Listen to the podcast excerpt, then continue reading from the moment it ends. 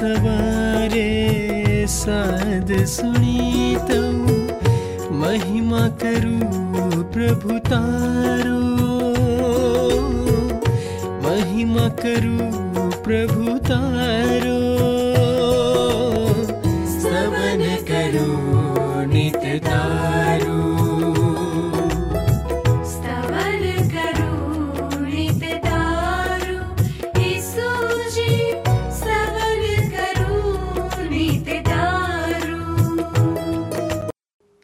પ્રિય દર્શકો, હું આપ સર્વનો આજના સ્તવન ગુજરાતી બાઇબલ અભ્યાસ કાર્યક્રમમાં હાર્દિક આવકાર કરું છું.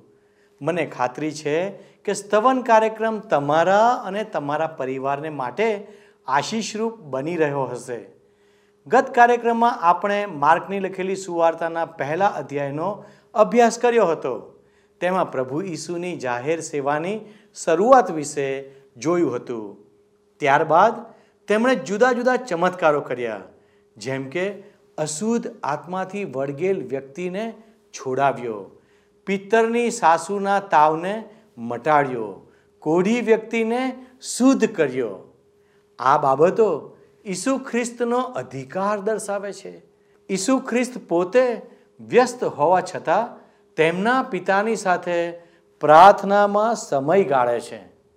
તે વિશે આપણે જોઈ ગયા. ઈસુ ખ્રિસ્ત પ્રસિદ્ધિ ચાહતા ન હતા. તેથી તે ઉજ્જળ જગ્યાએ જતા રહ્યા. લોકો તેમને કેવળ શારીરિક રીતે સાજા કરનાર તરીકે જાણે છે. તેમ તે ઈચ્છતા ન હતા. કેમ કે તે તો આત્મિક સાજાપણું આપવા માગતા હતા. આજના કાર્યક્રમમાં આપણે બીજા અધ્યાયનો અભ્યાસ કરીશું. પ્રભુ ઈસુ ખ્રિસ્ત કપરનાહુમમાં ફરીથી આવે છે અને તેમની સેવા કરે છે. તે વિશે જોઈશું. ઈસુ ખ્રિસ્ત પોતાના ગામ નાઝરેતથી કાપરનાહુમને પોતાની પૃથ્વી પરની ત્રણ વર્ષની સેવાનું કેન્દ્ર સ્થાન બનાવે છે. તેમની સેવા દરમિયાન તેઓ ઘણીવાર કાપરનાહુમમાં કાર્ય કરે છે. આ અધ્યાયમાં એક પક્ષઘાતીને સાજો કરે છે. ત્યારબાદ તેના પાપ માફ કરે છે. આ બાબત ફરોશીઓ માટે બેચેન કરનારી બની જાય છે. ત્યારબાદ આપણે જોઈશું કે ઈસુ ખ્રિસ્ત માથી દાણી જે કર ઉઘરાવનાર હતો, તેને પોતાની સેવા માટે તેડું આપે છે. માથી આપણા સર્વનું પ્રતિનિધિત્વ કરે છે. ત્યારબાદ આપણે ઉપવાસ અને વિશ્રામવાર વિશેના ઈસુ ખ્રિસ્તના વિચારો જોઈશું. તો આવો આજના સ્તવન કાર્યક્રમને ધ્યાનથી નિહાળીએ. માર્ક અનુસાર શુભ બીજા અધ્યાયની. એકથી બાર કલમો. જુઓ, અહીંયા લખ્યું છે, લકવાવાળાને પણ એ શીર્ષક નીચે થોડા એક દિવસો પછી ઈસુ કાપરના પાછા આવ્યા અને તે ઘેર છે એવા સમાચાર ફેલાઈ ગયા. તેથી એટલા બધા લોકો એકઠા થયા કે ક્યાંય જગ્યા રહી નહીં, આંગણામાં પણ નહીં. ઈસુ તેઓને શુભ સંદેશ સંભળાવતા હતા. ત્યારે તેઓ એક લકવાવાળા માણસને ચાર માણસો પાસે ઊંચકાવીને ઈસુની પાસે લાવ્યા. પણ લોકોની ભીડને કારણે તેઓ તેને ઈસુની પાસે લઈ જઈ શક્યા નહીં. તેથી ઈસુ જ્યાં હતા, બરાબર, તે જ ઠેકાણે તેમણે છાપરું ઉકેલી નાખ્યું. છાપરું ખુલ્લું થયા પછી તેઓએ તેને તેની પથારી સાથે જ ઉતાર્યો. ઈસુએ તેમનો વિશ્વાસ જોઈને લકવાવાળા માણસને કહ્યું કે, મારા દીકરા, તારા પાપ માફ કરવામાં આવે છે. ત્યાં બેઠેલા નિયમશાસ્ત્રના કેટલાક શિક્ષકોએ પોતાના મનમાં વિચાર્યું કે, આ માણસ આવું કેમ બોલે છે? એ તો ઈશ્વરની નિંદા કરે છે.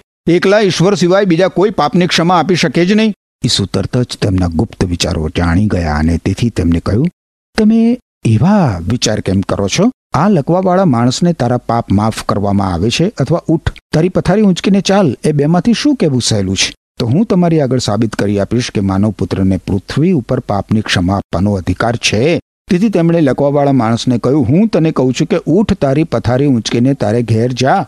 તેઓ બધાના દેખતા જ એ માણસ ઉઠ્યો અને પથારી ઉઠાવી ઉતાવળે જતો રહ્યો. તેઓ બધા અત્યંત સ્તબ્ધ થઈ ગયા અને અમે આવું કદી જોયું નથી. એમ કહેતા ઈશ્વરની પ્રશંસા કરવા લાગ્યા. ઈશ્વર પ્રભુ ઈસુ ખ્રિસ્ત કાપરનાહુમ નામના શહેરમાં આવ્યા. લોકોને એની જાણ થતાની સાથે જ આપણે વાંચ્યું એ પ્રમાણે મિત્ર, લોકો એમની પાસે સાજા થવા માટે, એમની વાતો સાંભળવા માટે આવવા માંડ્યા. અને ઈસુ ખ્રિસ્તે લોકોને દેવવાણી સંભળાવવાનું ચાલુ કર્યું. લોકો ઈશ્વરની વાણી સાંભળવા માટે તો આવતા જ હતા, પરંતુ પોતાની સાથે માંદા લોકોને પણ લાવતા હતા, જેથી માંદા સ્વજનોને સાજાપણું મળે. પહેલી ચાર કલમમાં આપણે વાંચ્યું એ પ્રમાણે એક લકવાવાળા જુવાનની વાત કરવામાં આવી છે. મારું માનવું છે મિત્ર કે તમે દરેક કે કોઈક માદી વ્યક્તિની મુલાકાત લીધી હશે દવાખાનામાં. અથવા તો પોતે કોઈને કોઈ દિવસે બીમારીનો તમે અનુભવ કર્યો હોય. અહીં પણ આ લકવાવાળો જુવાન જાતે પ્રભુ ઈસુ ખ્રિસ્તની પાસે આવી શકે એમ નહોતો. એને ચાર માણસો મદદ કરે છે. જેમ આપણે આગળ જોયું એ પ્રમાણે લોકોની એટલી બધી ભીડ વધતી હતી કે આ માણસને કેવી રીતે પ્રભુ ઈસુ ખ્રિસ્તની પાસે લઈ જવો? એ તો પ્રશ્ન હતો. આ ચાર માણસો એને પ્રભુ ઈસુ ખ્રિસ્તની પાસે લઈ જવાની ઈચ્છા રાખતા હતા. એ લોકો બહુ જ મૂંઝવણમાં હતા. ઈસુ ખ્રિસ્તની પાસે આ જુવાનને લઈ જવાનો કોઈ જ માર્ગ જડતો નહોતો. લોકો પણ પ્રભુ ઈસુ ખ્રિસ્તને સાંભળવામાં એટલા બધા તલ્લીન થઈ ગયા હતા કે એ લોકો પણ જવાનો રસ્તો આપતા નહોતા.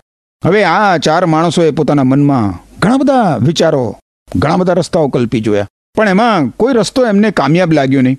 છેલ્લે એમણે વિચાર્યું કે ભાઈ આપણે ઉપર, ઘરની ઉપરનું જે છાપરું છે ને, એ છાપરું ખોલીને જ આ માણસને સીધે સીધા ખાટલા સાથે અંદર પ્રભુ ઈસુ ખ્રિસ્ત પાસે ઉતારી દઈએ.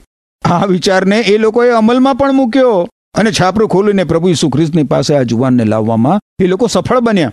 એ લોકોએ એને એની પથારી સાથે જ અંદર ઉતાર્યો. હવે આપણા ભાગે મિત્ર આવી મદદ કરવાની આવે તો આપણે અમુક રસ્તા અજમાવ્યા પછી બેસી જઈએ કે એમાં સફળ થવા માટે સતત પ્રયત્ન કરતા રહીએ. આ ચાર માણસોની જેમ. બીજા મનુષ્યને મદદ કરવી એ આપણી ફરજ બને છે મિત્ર, યાદ રાખજો. જેમાં ચાર માણસોએ આ જુવાનને પ્રભુ ઈસુ પાસે લાવવામાં સફળ બન્યા. એ જ પ્રમાણે આપણે પણ કરવું જોઈએ. પાંચમી કલમમાં કહે છે કે ઈસુએ તેમનો વિશ્વાસ જોઈને લખવાવાળા માણસને કહ્યું કે મારા દીકરા, તારા પાપ માફ કરવામાં આવે છે. આ માણસનો વિશ્વાસ. આ માણસનો વિશ્વાસ. આ માણસો એટલે કે જે ચાર વ્યક્તિઓ હતા, આ જુવાનને જે ચાર વ્યક્તિઓ લાવી હતી ને, એ ચાર વ્યક્તિઓ. આ માણસોના વિશ્વાસને લીધે આ જુવાનના પાપ માફ કરવામાં આવ્યા. આ માણસોના વિશ્વાસથી પ્રભુ ઈસુ ખ્રિસ્ત પ્રભાવિત થયા. આ માણસોને પ્રભુ ઈસુ ખ્રિસ્ત ઉપર વિશ્વાસ હતો. એમના વિશ્વાસથી આ જુવાનના પાપ માફ કરવામાં આવ્યા. તમે મિત્ર, ઘણી બધી વાર મારા મુખ દ્વારા પ્રભુ ઈસુ ખ્રિસ્તના વિશ્વાસ વિશે સાંભળ્યું હશે. ઈસુ ખ્રિસ્ત પર વિશ્વાસ રાખવો બહુ જ અગત્યનું છે મિત્ર બહુ અગત્યનું જો આપણે પ્રભુ ઈસુ ખ્રિસ્ત પર વિશ્વાસ રાખીએ તો આપણને આપણા પાપોની માફી મળે ઈસુ ખ્રિસ્ત પાપોની માફી આપે છે જેમ પ્રભુ ઈસુ ખ્રિસ્તે આ લકવાવાળા જુવાનને પાપોની માફી આપીને, એ જ પ્રમાણે પ્રભુ ઈસુ ખ્રિસ્ત આપણને પણ આપણા પાપોની માફી આપી શકે છે અને આપવા માંગે છે. શું તમે મિત્ર, તમે એ માણસોના જેવો વિશ્વાસ રાખો છો? જો તમે નથી રાખતા, તો આવો મિત્ર, આવો. આજે જ આજે જ પ્રભુ ઈસુ ખ્રિસ્તને શરણે આવો. ફક્ત ઈસુ ખ્રિસ્ત જ મારા અને તમારા પાપ માફ કરી શકે છે. જો આજે કોઈ માણસ કોઈને આવું કહે કે તમારા પાપ માફ કરવામાં આવે છે, તો ઘણા લોકો પોતાના મનમાં ઘણા બધા વિચારો કરવા માંડે. ઈસુ ખ્રિસ્ત જ્યારે આ જુવાન વિશે આવું બોલ્યા ત્યારે એમના દુશ્મનો મનમાં ઈસુ ખ્રિસ્તની વિરુદ્ધ કંઈક આવા જ વિચારો કરવા લાગ્યા. છઠ્ઠી અને સાતમી કલમ. ત્યાં બેઠેલા નિયમશાસ્ત્રના કેટલાક શિક્ષકોએ પોતાના મનમાં વિચાર્યું કે આ માણસ આવું કેમ બોલે છે? એ તો ઈશ્વરની નિંદા કરે છે. એકલા ઈશ્વર સિવાય બીજું કોઈ પાપોની ક્ષમા આપી શકે જ નહીં. આ લોકો કે જે ઈસુ ખ્રિસ્તની વિરુદ્ધ વિચારે છે, તેઓ એમના પ્રથમ પ્રશ્નમાં સાચા છે. પરંતુ બીજા પ્રશ્નમાં ખોટા છે. ઈસુ ખ્રિસ્ત ઈશ્વર પુત્ર છે અને ઈશ્વર છે એટલા માટે આપણા પાપોની માફી આપી શકે એમ છે. ઈસુ ખ્રિસ્ત ઈશ્વર પુત્ર હોવાથી આ લોકોના ગંદા ગુપ્ત વિચારો પણ જાણી લે છે. આઠથી બાર કલમોમાં લખ્યું છે ઈસુ તરત જ તેમના ગુપ્ત વિચારો જાણી ગયા અને તેથી તેમને કહ્યું કે તમે એવા વિચારો કેમ કરો છો? આ લકવાવાળા માણસને તારા પાપ માફ કરવામાં આવે છે અથવા તો ઊંટ તારી પથારી ઊંચકીને ચાલ, એ બેમાંથી શું કહેવું સહેલું છે? તો હું તમારી આગળ સાબિત કરી આપીશ કે માનવ પુત્ર એટલે કે પ્રભુ ઈસુ પૃથ્વી પર પાપની ક્ષમા આપવાનો અધિકાર છે. અને તેથી તેમણે લકવાવાળા માણસને કહ્યું કે હું તને કહું છું કે ઊઠ તારી પથારી ઊંચકીને તારે ઘેર જા. તેઓ બધાના દેખતા જ એ માણસ ઉઠ્યો અને પથારી ઉઠાવી જતો રહ્યો. તેઓ બધા અત્યંત સ્તબ્ધ થઈ ગયા. અને અમે આવું કદી જોયું નથી. એમ કહેતા ઈશ્વરની પ્રશંસા કરવા લાગ્યા. ઈસુ ખ્રિસ્ત તમને જે કહે છે કે તમે આવું કેમ વિચારો છો? ઈસુ ખ્રિસ્ત આ નિયમશાસ્ત્રના શિક્ષકોને કહે છે કે તમે આવું કેમ વિચારો છો? આ લોકો સ્તબ્ધ થઈ જાય છે અને કંઈ બોલ્યા નથી. અમે તો કંઈ બોલ્યા નથી. આ નિયમશાસ્ત્રના શિક્ષકો પોતાના મનમાં સ્તબ્ધ થઈ જાય છે કે અમે તો કશું બોલ્યા નથી. તો પ્રભુ ઈસુ ખ્રિસ્તને કેવી રીતે અમારા વિચારોની ખબર પડી ગઈ? ઈસુ ખ્રિસ્ત ઈશ્વર છે એટલા માટે મિત્ર, ઈસુ ખ્રિસ્ત આપણા વિચારો વેગળેથી જાણે છે. ઈસુ ખ્રિસ્ત આપણા સર્વ વિચારો પારખનાર ઈશ્વર છે. ઈસુ ખ્રિસ્ત ઈશ્વર છે એટલા માટે માનવીને પાપોની ક્ષમા આપે છે, મિત્ર. અને એની સાબિત રૂપે પ્રભુ ઈસુ ખ્રિસ્ત આ જુવાન માણસને સાજો કરે છે અને કહે છે, હું તને કહું છું કે ઉઠ. તારી પથારી ઊંચકીને તારે ઘેર જા. ઈસુ ખ્રિસ્ત જેવા આ શબ્દો બોલ્યા કે તરત જ તમે જોયું? આ જુવાન પોતાની પથારી ઊંચકીને ચાલવા લાગ્યો. ઈસુ ખ્રિસ્તને જેમ આપણા પાપોની માફી પર અધિકાર છે મિત્ર, એ જ રીતે પ્રભુ ઈસુ ખ્રિસ્તને આપણા શરીરો ઉપર પણ અધિકાર છે. જે લોકો બીમાર છે, હતાશ છે, માનસિક તણાવથી પીડાય છે, એ સર્વ ઉપર પ્રભુ ઈસુ ખ્રિસ્તને અધિકાર છે મિત્ર. ઈસુ ખ્રિસ્ત બીમાર લોકોને દૈવી સાજાપણું આપી શકે છે. ઈસુ ખ્રિસ્ત આપણને ચોક્કસ શારીરિક સાજાપણું આપે છે મિત્ર, પણ એ સાથે આત્મિક સાજાપણું પણ આપે છે. આ પણ સર્વને પ્રભુ ઈસુ ખ્રિસ્ત દ્વારા સાજાપણું મળી શકે છે. આ સાજાપણું પામવા માટે આપણે શું કરવું જોઈએ મિત્ર? આ સાજાપણા માટે ફક્ત ઈસુ ખ્રિસ્ત ઉપર વિશ્વાસની જરૂર છે. જો તમે મિત્ર પ્રભુ ઈસુ ખ્રિસ્ત ઉપર વિશ્વાસ કરો, તો ચોક્કસ તમને સાજાપણું મળે જ મળે. શું તમારી પાસે એવો વિશ્વાસ છે? શું તમે કોઈ બીમારીથી હેરાન થઈ રહ્યા છો? શું તમે આત્મિક રીતે બીમાર છો મિત્ર? તો વાલા મિત્ર, ઈસુ ખ્રિસ્તને શરણે આવો. ઈસુ ખ્રિસ્ત તમને સાજા કરશે જ કરશે. આપણે જોયું એ પ્રમાણે મિત્ર, લોકો તો ઈસુ ખ્રિસ્તના આ ચમત્કારને જોઈને એમની પ્રશંસા કરવા લાગ્યા. એ લોકો ઈસુ ખ્રિસ્તને માન આપવા લાગ્યા, પરંતુ ઈસુ ખ્રિસ્ત ત્યાંના ત્યાં જ બેસી ના રહ્યા. લોકોને પોતાની વાણી સાંભળવા માટે પ્રભુ ઈસુ ખ્રિસ્ત આગળ ને આગળ ગયા. તેરથી સત્તર કલમોમાં લખ્યું છે, લેવીને આમંત્રણ એ શીર્ષકની છે ઈસુ ફરીવાર ગાલિલ સરોવરને કિનારે ગયા. લોકોનો સમુદાય તેમની પાસે આવ્યો અને તેમને શિક્ષણ આપવા માંડ્યું. પછી જતા જતા તેમણે આલ્ફીના દીકરા લેવીને જકાત નાકા પર બેઠેલો જોયો અને તે કર ઉઘરાવનાર હતો. ઈસુએ તેને કહ્યું, મને અનુસર. લેવી ઉઠીને તેમની પાછળ ગયો. પાછળથી ઈસુ લેવીના ઘરમાં ભોજન લઈ રહ્યા હતા. ઘણા બધા કર ઉઘરાવનારાઓ અને સમાજમાં બહિષ્કૃત થયેલાઓ ઈસુ ખ્રિસ્તની પાછળ ગયા અને તેમાંના ઘણા તો તેમની સાથે તેમના શિષ્યોની સાથે જમવા પણ બેઠા હતા. નિયમશાસ્ત્રના કેટલાક શિક્ષકો જેઓ ફરોશી હતા, તેમણે જોયું કે ઈસુ ખ્રિસ્ત એ બહિષ્કૃત માણસો અને કર ઉઘરાવનારાઓ સાથે ખાય છે. તેથી તેમણે તેમના શિષ્યને પૂછ્યું કે, ઈસુ આવા લોકો સાથે કેમ ખાય છે? ઈસુએ એ સાંભળીને જવાબ આપ્યો, જે લોકો તંદુરસ્ત છે, તેમને ડોક્ટરની જરૂર નથી, પણ ફક્ત જે લોકો બીમાર છે તેઓને જ ડોક્ટરની જરૂર છે. હું નેકીવાન ગણાતા લોકોને નહીં, પણ સમાજમાંથી બહિષ્કૃત થયેલા લોકોને આમંત્રણ આપવા છે. ઈસુ ખ્રિસ્ત ગાલિલ સરોવરને કિનારે આવ્યા. અને ત્યાં પણ તમે જુઓ, લોકોનો બહુ જ મોટો સમુદાય ઈસુ ખ્રિસ્તની પાસે આવ્યો. ઈસુ ખ્રિસ્ત લોકોને એમનો સંદેશ અહીં પણ આપવાનું ચાલુ રાખે છે. ઈસુ ખ્રિસ્ત સમયે સમયે અમુક વ્યક્તિને પોતાની સેવામાં મદદ કરવા માટે પસંદ કરતા હતા. અહીં આપણે વાંચી ગયા એ પ્રમાણે એક લેવીય નામની વ્યક્તિને ઈસુ ખ્રિસ્ત આમંત્રણ આપે છે. કે મને અનુસર. આ લેવી પણ પ્રભુ ઈસુ ખ્રિસ્તના આદેશને માન આપીને એમની પાછળ ચાલે છે. આ લેવીને માથી પણ કહેવામાં આવે છે. એ યજ્ઞ કરનાર યાજક વર્ગમાંથી આવતો હતો. આ લેવીનું કાર્ય કર ઉઘરાવનારનું હતું. એ જકાત નાકા પર બેસીને કર ઉઘરાવતો હતો. હવે એ સમયમાં મિત્ર, કર ઉઘરાવનારને સમાજમાંથી બહિષ્કૃત ગણવામાં આવતો હતો, કારણ કે એ લોકોને છેતરતો હતો. લોકોની પાસેથી વ્યાજબી કરતાં વધારે કર ઉઘરાવતો હતો અને એટલા માટે એ સમાજમાંથી બહિષ્કૃત થયેલા જેવો હતો. અને એમ છતાં તમે જુઓ મિત્ર, પ્રભુ ઈસુ ખ્રિસ્ત પાપી વ્યક્તિને પોતાની પાસે બોલાવે છે, એટલું જ નહીં. આ પાપી વ્યક્તિની સાથે પ્રભુ ઈસુ ખ્રિસ્ત ભોજન પણ લે છે, ભોજન પણ લે છે. પ્રેમ ભોજનમાં લેવી. એકલો નથી. લેવીના ઘણા બધા મિત્રો કર ઉઘરાવવાનું કાર્ય કરતા હતા. એ લોકો પણ ત્યાં હાજર હતા. સમાજમાંથી બહિષ્કૃત થયેલા લોકો પણ ત્યાં હાજર હતા. અહીં મિત્ર, આપણે જોઈ શકીએ છીએ કે ઈસુ ખ્રિસ્ત પાપી વ્યક્તિને પ્રેમ કરે છે. પાપી વ્યક્તિને પ્રેમ કરે છે.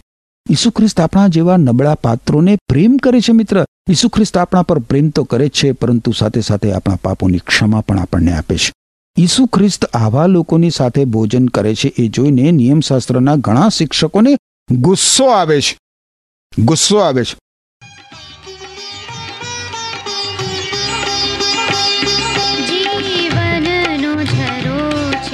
પ્રભુ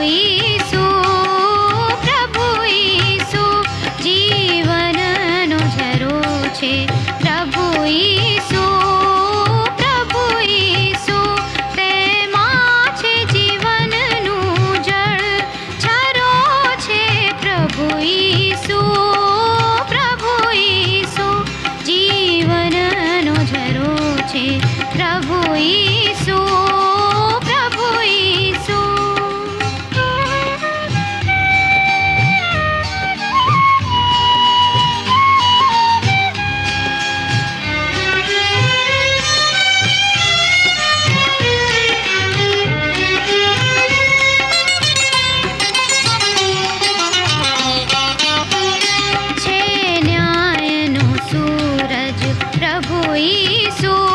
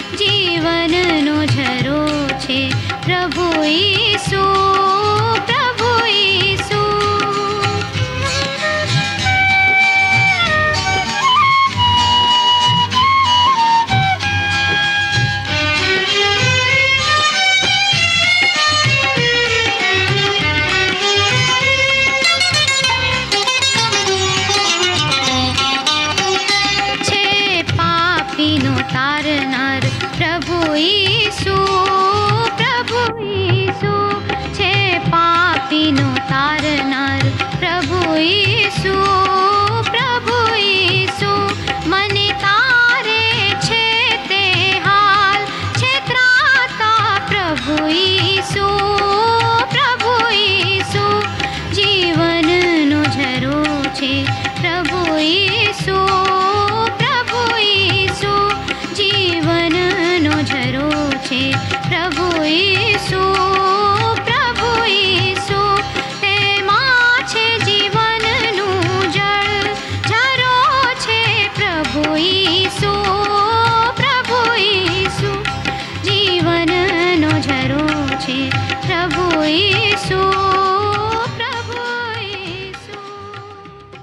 સત્તરમી કલમમાં પ્રભુ ઈસુ ખ્રિસ્ત ધર્મ શિક્ષકોને જોરદાર જવાબ આપે છે કે જે લોકો તંદુરસ્ત છે, એમને ડૉક્ટરની જરૂર નથી. પણ ફક્ત જે લોકો બીમાર છે તે લોકોને જ ડૉક્ટરની જરૂર છે. હું નેકીવાન ગણાતા લોકોને નહીં, પણ સમાજમાંથી બહિષ્કૃત થયેલા લોકોને આમંત્રણ આપવા આવ્યો છે. હા, મિત્ર, ઈસુ ખ્રિસ્ત આપણા જેવા લોકોને પાપોમાંથી ઉગારવા માટે આ જગતમાં આવ્યા હતા. ઉપવાસ વિશે પ્રશ્ન જુઓ. અઢારથી બાવીસ કલમ. બાપ્તિસ્મા કરનાર યોહાનના શિષ્યો અને ફરોશીઓ ઉપવાસ કરતા હતા. ત્યાં કેટલાક લોકોએ ઈસુની પાસે આવીને પૂછ્યું કે, બાપ્તિસ્મા કરનાર યોહાનના અને ફરોશીઓના શિષ્યો ઉપવાસ કરે છે? પણ તમારા શિષ્યો ઉપવાસ કરતા નથી, એનું શું કારણ? ઈસુએ જવાબ આપ્યો, લગ્ન જમણમાં આવેલા મહેમાનો ઉપવાસ કરે તેવી અપેક્ષા તમે રાખી શકો ખરા? ના, કદી જ નહીં. જ્યાં સુધી તેમની સાથે વરરાજા છે, ત્યાં સુધી તેઓ ઉપવાસ નહીં કરે. પણ એવો સમય આવશે કે જ્યારે તેમની પાસેથી વરરાજા લઈ લેવાશે. અને તે સમયે તેઓ ઉપવાસ કરશે. જૂના વસ્ત્રને કોઈ તદ્દન નવા કપડાનું થીગડું મારતું નથી. જો એમ કરે તો નવું થીગડું જૂના વસ્ત્રને સાંધવાને બદલે ફાડી નાખશે અને એમ વસ્ત્ર વધારે ફાટશે. એવી જ રીતે, વપરાયેલી ચામડાની મશકોમાં કોઈ નવો દારૂ ભરતું નથી. જો એમ કરે તો દારૂ મશકોને ફાડી નાખે અને એમ દારૂ અને મશકો બંનેનો નાશ થાય. ના ના, નવા દારૂ માટે તો નવી જ મશકો જોઈએ. અઢારમી કલમમાં પ્રભુ ઈસુ ખ્રિસ્તને ઉપવાસ સંબંધી પ્રશ્ન પૂછવામાં આવ્યો. આપણે વાંચ્યું ને? અને ઓગણીસથી બાવીસ કલમોમાં પ્રભુ ઈસુ ખ્રિસ્તે જવાબ આપ્યો કે લગ્ન જમણમાં આવેલા મહેમાનો ઉપવાસ કરે તેવી અપેક્ષા તમે રાખી શકો, ખરા? ના, કદી જ નહીં. વીસમી કલમમાં પ્રભુ ઈસુ ખ્રિસ્ત પોતાની ઓળખાણ આપતા પોતાને વરરાજા સાથે સરખાવે છે. સાથે સાથે પ્રભુ ઈસુ ખ્રિસ્ત એક ઉદાહરણ પણ આપે છે. આ ઉદાહરણ દ્વારા આપણને ખબર પડે છે કે ઈસુ ખ્રિસ્ત આપણને નવા બનાવે છે. આપણામાં રહેલું જૂનું મનુષ્યત્વ, જૂનો સ્વભાવ, જૂની ટેવ બધું જ બદલી નાખે છે. આપણને સંપૂર્ણતયા નવા બનાવે છે પ્રભુ ઈસુ ખ્રિસ્ત આપણી ગંદી આદતોમાંથી આપણને બચાવીને નવા બનાવે છે મિત્ર. જ્યારે આપણે નવા બનીએ છીએ, ત્યારે આપણે બીજા ઉપર પ્રેમ દર્શાવી શકીએ છીએ. શું તમે મિત્ર નવા બનવાની ઈચ્છા રાખો છો? શું તમે તમારી ગંદી આદતોમાંથી બહાર આવવાની ઈચ્છા રાખો છો? તો ઈસુ ખ્રિસ્ત તમને એમાં મદદ કરી શકે છે. એના માટે તમારે પ્રભુ ઈસુ ખ્રિસ્ત પર વિશ્વાસ કરવાનો છે. અને ઈસુ ખ્રિસ્તને શરણે આવવાનું છે. હવે આપણે આગળ જોઈશું ત્રેવીસથી અઠ્યાવીસ કલમો. માનવતા કે રીત રિવાજ એ શીર્ષક નીચે લખવામાં આવ્યું છે ત્રેવીસથી અઠ્યાવીસ કલમોમાં. વિશ્રામવારને દિવસે ઈસુ ઘઉંના ખેતરોમાંથી પસાર થતા હતા. તેમના શિષ્યો તેમની સાથે ચાલતા ચાલતા કણસલા તોડવા લાગ્યા. તેથી ફરોશીઓએ ઈસુને કહ્યું, જુઓ, તમારા શિષ્યો વિશ્રામવારે કામ કરે. એ તો આપણા નિયમશાસ્ત્રની વિરુદ્ધ છે. ઈસુએ જવાબ આપ્યો દાવીદ ભૂખ્યો હતો. ત્યારે એણે શું કર્યું હતું? એ શું તમે વાંચ્યું નથી? તે અને તેના સાથીદારો ભૂખ્યા હતા અને તેથી તેણે ઈશ્વરના ઘરમાં જઈને અર્પણ કરેલી રોટલી ખાધી. અબ્યાથાર મુખ્ય યજ્ઞકારના સમયમાં એ બન્યું. આપણા નિયમશાસ્ત્ર પ્રમાણે માત્ર યજ્ઞકારો જ આ રોટલી ખાઈ શકે. છતાં દાવીદે તે ખાધી અને પોતાની સાથેના માણસોને પણ આપી. ઈસુએ સાર આપતા કહ્યું, વિશ્રામવાર માણસના ભલા માટે ઠરાવવામાં આવ્યો હતો. નહીં કે માણસને વિશ્રામવાર માટે બનાવવામાં આવ્યો. તેથી માનવ પુત્રને વિશ્રામવાર પર પણ અધિકાર છે. આ કલમોમાં પણ મિત્ર જોઈ શકાય છે કે પ્રભુ ઈસુ ખ્રિસ્તની સામે એ સમયના નિયમશાસ્ત્રના શિક્ષકો આવો જ પ્રશ્ન કરે છે. નિયમશાસ્ત્ર દ્વારા માનવી સારી રીતે જીવી શકે એ માટે નિયમશાસ્ત્ર આપવામાં આવ્યું હતું. હવે ચોવીસમી કલમ બતાવે છે કે વિશ્રામવારે કામ કરવું. એ નિયમશાસ્ત્રની વિરુદ્ધ છે. આ નિયમ તમારે જોવો હોય તો બાઇબલમાં જૂના કરારના વિભાગમાં પુનર્નિયમના પુસ્તકના ત્રેવીસમાં અધ્યાયની ચોવીસ અને પચીસમી કલમમાં દર્શાવવામાં આવ્યો છે, મિત્ર. આ નિયમોનું દરેક વ્યક્તિ પોતપોતાની રીતે અર્થઘટન કરતી હતી. હવે સાચી રીતે જો આ નિયમનું અર્થઘટન કરવામાં આવે તો જો કોઈ દાતરડું પકડે, તો જ તે પાક લણે છે, એમ કહેવાય. આવું તો પ્રભુ ઈસુ ખ્રિસ્તના શિષ્યોએ કર્યું નહોતું. ઈસુ ખ્રિસ્ત ધર્મ શિક્ષકોના પ્રશ્નના જવાબમાં દાવીદનો ઉલ્લેખ કરે છે અને દાવીદે વિશ્રામવારનું ઉલ્લંઘન કર્યું હતું એ યાદ દેવડાવે છે. વિશ્રામવાર, અહીં લખ્યું છે એ પ્રમાણે, માણસના કલ્યાણ માટે ઠરાવવામાં આવ્યો હતો. નહીં કે માણસને વિશ્રામવાર માટે બનાવવામાં આવ્યો હોય. વિશ્રામવારને પવિત્ર દિવસ તરીકે ગણવામાં આવતો હતો અને એ દિવસે કોઈ વ્યક્તિ કામ કરતી નહોતી એવું ઠરાવવામાં આવ્યું હતું. કોઈ કામ ના કરવું? વિશ્રામવાર માણસના કલ્યાણ માટે બનાવવામાં આવ્યો હતો. અને એટલા માટે આપણે બીજાને મદદ કરવી જોઈએ. ભલા મિત્રો, આજના સ્તવન કાર્યક્રમ દ્વારા આપણે પ્રભુ ઈસુ ખ્રિસ્ત વિશે વધારે જાણી શક્યા છીએ. સૌ પ્રથમ તો આપણને એ જાણવા મળ્યું મિત્ર, કે જે બાબત આપણે જોઈ કે લકવાવાળા જુવાનને સાજાપણું મળ્યું. અને એમાંથી આપણને જાણવા મળ્યું કે પ્રભુ ઈસુ ખ્રિસ્ત આપણને શારીરિક સાજાપણું તો આપે જ છે. શારીરિક સાજાપણું તો આપે છે, પણ એ સાથે ઈસુ ખ્રિસ્ત આપણને આત્મિક સાજાપણું પણ આપે છે. ઈસુ ખ્રિસ્તે પાપી ગણાતા લેવીયને આમંત્રણ આપ્યું. એ માટે ચોક્કસ કહી શકાય કે ઈસુ ખ્રિસ્ત આપણા જેવા નિર્બળ અને પાપી મનુષ્યના ઉદ્ધાર માટે આવ્યા હતા. આજે આપણે એ પણ જોયું મિત્ર કે ઘણા લોકો પોતાનો સ્વાર્થ સાધવા માટે ઉપવાસ કરે છે. પરંતુ ઉપવાસ માણસનું હૃદય બદલી શકતો નથી મિત્ર. આ લખી રાખજો. ઉપવાસ માણસનું હૃદય બદલી શકતો નથી. માણસના હૃદયનું પરિવર્તન તો માત્ર પ્રભુ ઈસુ ખ્રિસ્ત પોતે જ કરી શકે છે. છેલ્લે આપણે વિશ્રામવાર વિશે જોયું. વિશ્રામવાર પાળવો એ એ સમયમાં એક રિવાજ બની ગયો હતો. પરંતુ પ્રભુ ઈસુ ખ્રિસ્ત કહે છે કે વિશ્રામવારે પણ જો બીજાને મદદ કરવાની તક મળે, તો મદદ કરવી જ રહી. વિશ્રામવારથી માણસ ભલો બની શકતો નથી. આ સર્વ બાબતો મિત્ર, આપણને સમજાવે છે કે ઈસુ ખ્રિસ્ત આપણા ઉદ્ધારનો માર્ગ છે, આપણા દુષ્કર્મોના બંધનોમાંથી, આપણા પાપોની શિક્ષામાંથી ઉદ્ધારનો માર્ગ છે. શું તમે ઈસુ ખ્રિસ્ત પાસે આવવાની ઈચ્છા રાખો છો મિત્ર? શું તમે પ્રભુ ઈસુ ખ્રિસ્ત પર વિશ્વાસ કરો છો?